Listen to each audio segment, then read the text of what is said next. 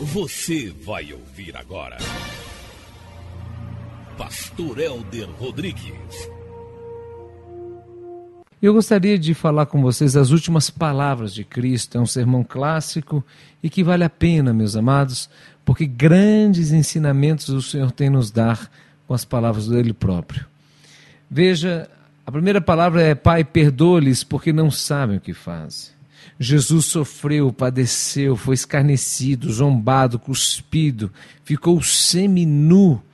E você possa pensar, pastor, como lhe diz, eles não sabem o que fazem. É verdade, meus queridos, ninguém mereceria o perdão de Deus, aqueles soldados, mas também nós não merecíamos. Então nós temos que entender que todos pecaram e carecem da glória de Deus. E é interessante que existem dois grandes desafios para a proclamação do Evangelho. O primeiro é a pessoa reconhecer que ela é pecadora. Reconhecer que o seu pecado leva a pessoa à morte. O salário do pecado é a morte. Que o pecado da pessoa leva à destruição.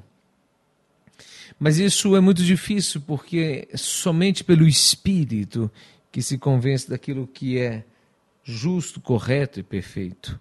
As pessoas normalmente pensam: ah, eu pago meus impostos, eu sou fiel, então eu vou para o céu. Mas não é assim. Nós só iremos para o céu se reconhecermos que Jesus Cristo é o nosso único suficiente Salvador.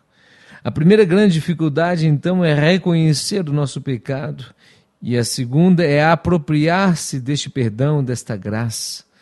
Porque o perdão de Deus vai mais profundo e vai mais longe, por isso ele diz: Pai, perdoa-os, porque eles não sabem o que fazem. A segunda frase que Jesus traz é: Em verdade te digo que hoje mesmo você estará comigo no paraíso. Eu vejo esses dois ladrões que estão ali, um zombando de Cristo e outro repreende esse que está zombando, dizendo: Nós somos malfeitores e fizemos por merecer, e este homem é justo. Então eu vejo na figura desses dois ladrões, profeticamente, toda a humanidade. O ladrão o bandido, o homicida, que não reconhece Jesus como seu Senhor, é todos aqueles que são pecadores e que não reconhecem.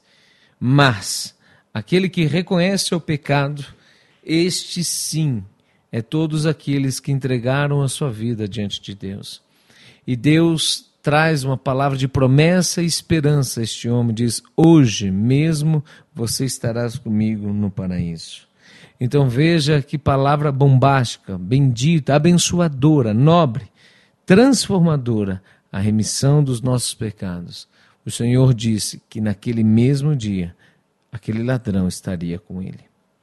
A terceira frase que Jesus traz é: Mulher, eis aí o teu filho e eis aí a tua mãe.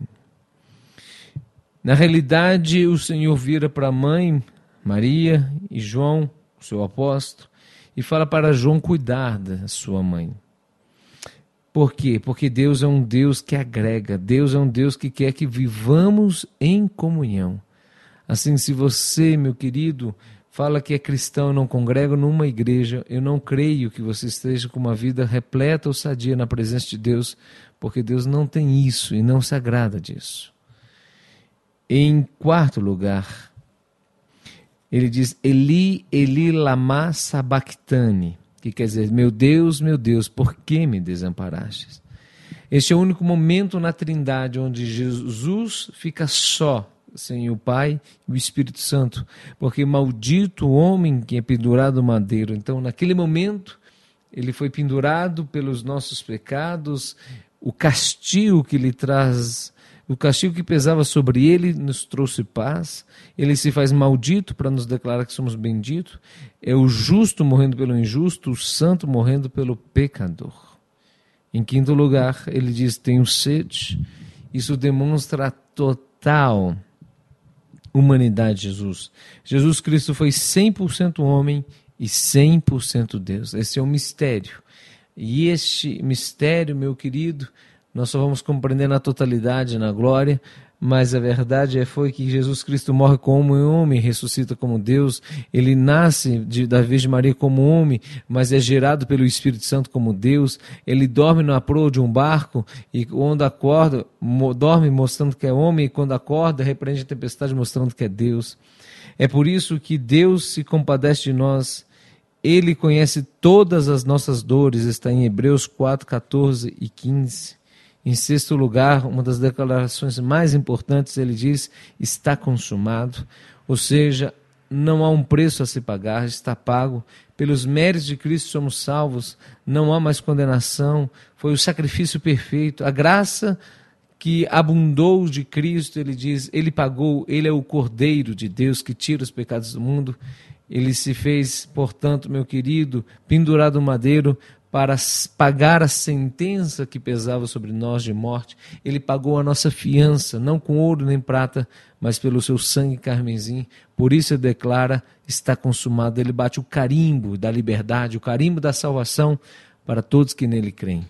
E por fim, a sétima sentença de Jesus é: Pai, em tuas mãos eu entrego o meu espírito. Isso revela, meu amado, que todos aqueles que morrem com Cristo ressuscitarão na glória. Cristo morre, mas entrega o seu espírito ao Senhor. E assim são todos aqueles que estão com Cristo. Todos que morrerem passarão a eternidade com Cristo. Todos que morrerem com Cristo. Então, meus queridos, creia nisso. O Senhor é majestoso. A cruz é a maior prova, símbolo de amor.